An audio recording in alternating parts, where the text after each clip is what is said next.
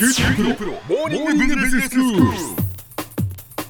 今日の講師は九州大学ビジネススクールで産学連携マネジメントがご専門の高田恵先生です。よろしくお願いします、はい、よろしくお願いします。先生今日はどういうお話でしょうか、はい、前回あの QBS の科目産学連携マネジメントっていうこの概要について簡単にお話ししたんですけれども、はい。今回はこの科目の履修が元になって、学生たちがその後どんな活動をやって、ええ。その話がどう発展していって新たな事業価値の創造っていうことにあの結びつこうとしているかというお話をしたいと思います。はい。昨年度ですねこの科目で技術アセスメント九州大学が保有している技術のアセスメントに取り組んだチームの一つが国のですねえっと、ネドっていう研究機関があるんですけど、はい。そこが主催しているあの全国規模のコンペがあって、え技術を商業化するっていう、ええまあ、それでビジネスをやろうっていうの、まあ、そういうコンペがあって、はい。そのコンペに応募したりあるいは経済産業省が主催しているユニバーシティベンチャーグランプリっていうのはあのコンペがあるんですけど、はい。そういうコンペに応募をしましてですね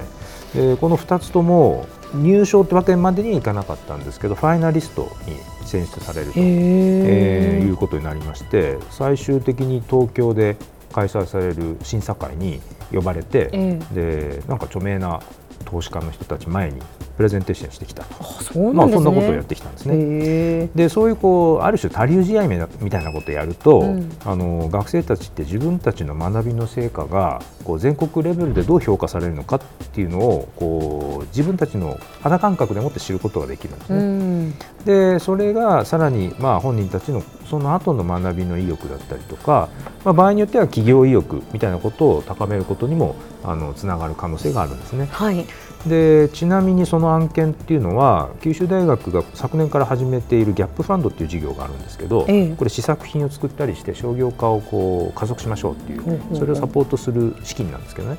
これにも採択されていて事業化に向けてえー動き始めているっていう案件なんですね。へー。これだから具体的には教えられないんですね先生。どういうものかっていうのは。まああのいずれ表に出てくると思いますので、はい、その時はぜひ。はい。はい、それともう一つ以前の話で QBS の学生の1年生の時にこの科目を受講した学生さんが2年目に QBS っていうのはプロジェクト演習っていうあのゼミに入って、えー自分の論文を書くっていうあの科目が、ええ。1年間かけた科目があるんですけども、はい。その中でもう一度その産学連携マネジメントでやったやり方で自分でもう一度シーズを探して新しいビジネスやる計画を作りたいという学生が出てきてんで具体的に彼がある九州大学のバイオの技術に着目をしてどういうふうにして市場に入ればいいかっていうのはその戦略を検討してでプロジェクト演習としての論文として取りまとめたっていう、まあ、そういう事例もあるんですね。ねでこの学生さんは、まあ、2年目に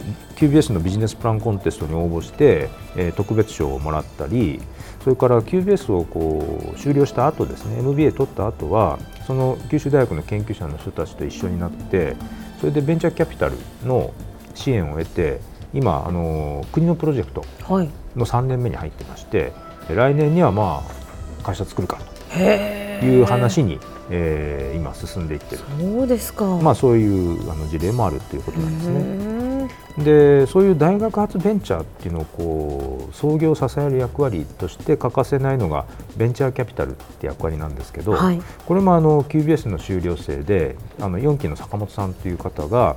地元の中でですね、えー、とファンドを蘇生されまして投資ファンドを蘇生されましてでその QB キャピタルっていう会社として、えーベンチャーキャピタルの立場からですねいろんな今投資活動やってらっしゃるんですけれども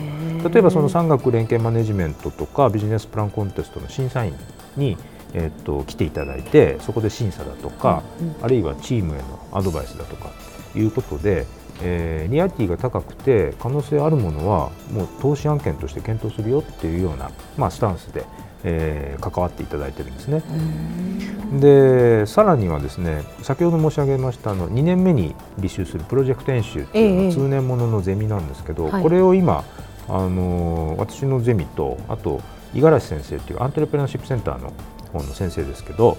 あの合同ゼミっていうのをやってましてここでもやっぱりチーム制で、えー、と大学とか企業が持っている技術を使ってこう事業構想を作るようなそういうことをやっています。で今、まあ、そのアントレプレナーシップセンターと一緒になって進めてるのがアントレプレナーシップとビジネスっていうのはこう、まあ、非常に結びつき強いわけですけどそこに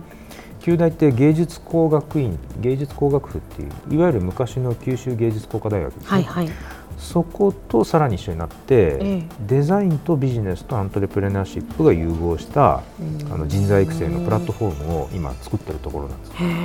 これをやると例えばテクノロジーはいいんだけどユーザーの使い勝手が非常に悪いみたいな、うんうんうん。でそれがゆえに筋はいいのに世の中に広まらない製品とかですねサはいービスって世の中にいっぱいあるんですけど、なるほど、ね、そういう問題を解消していくっていうような、デザインの立場からも、えーはい。そのそこに意見が加わるわけですからね。そうなんです、そういうプラットフォームで今もうすでに学内のあのいくつかの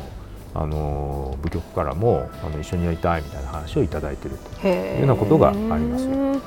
でまあこういう状況って新たな事業価値の創造っていうのを掲げる QBS とこの学内外の組織がこう連携しながらこの福岡の地域に大学発のイノベーションを生むようなエコシステムですね。これを形成しつつあるというふうに言えるんじゃないだろうかというふうに思っています。うん。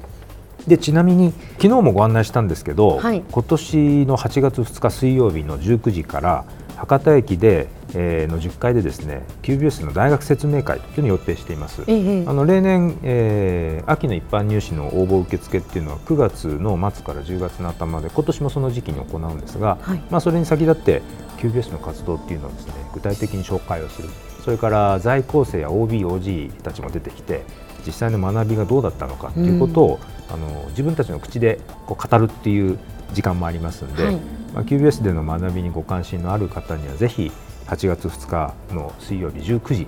えー博多駅10階の方にお越しいただければと思います。では先生今日のまとめをお願いします。はい、新たな事業価値の創造を掲げる QBS と学内外の組織っていうのが今有機的に連携しながらですね福岡の地域に大学発のイノベーションを生むエコシステムというのを形成しつつあるんですね。でそこで理論と実践とバランスよく融合させている、まあ、QBS のような教育機関の役割っていうのは、まあ、それなりにあの大きな意味があるんじゃないかなというふうに思っているところです。今日の講師は九州大学ビジネススクールで産学連携マネジメントがご専門の高田恵先生でした。どうもありがとうございました。はい、ありがとうございました。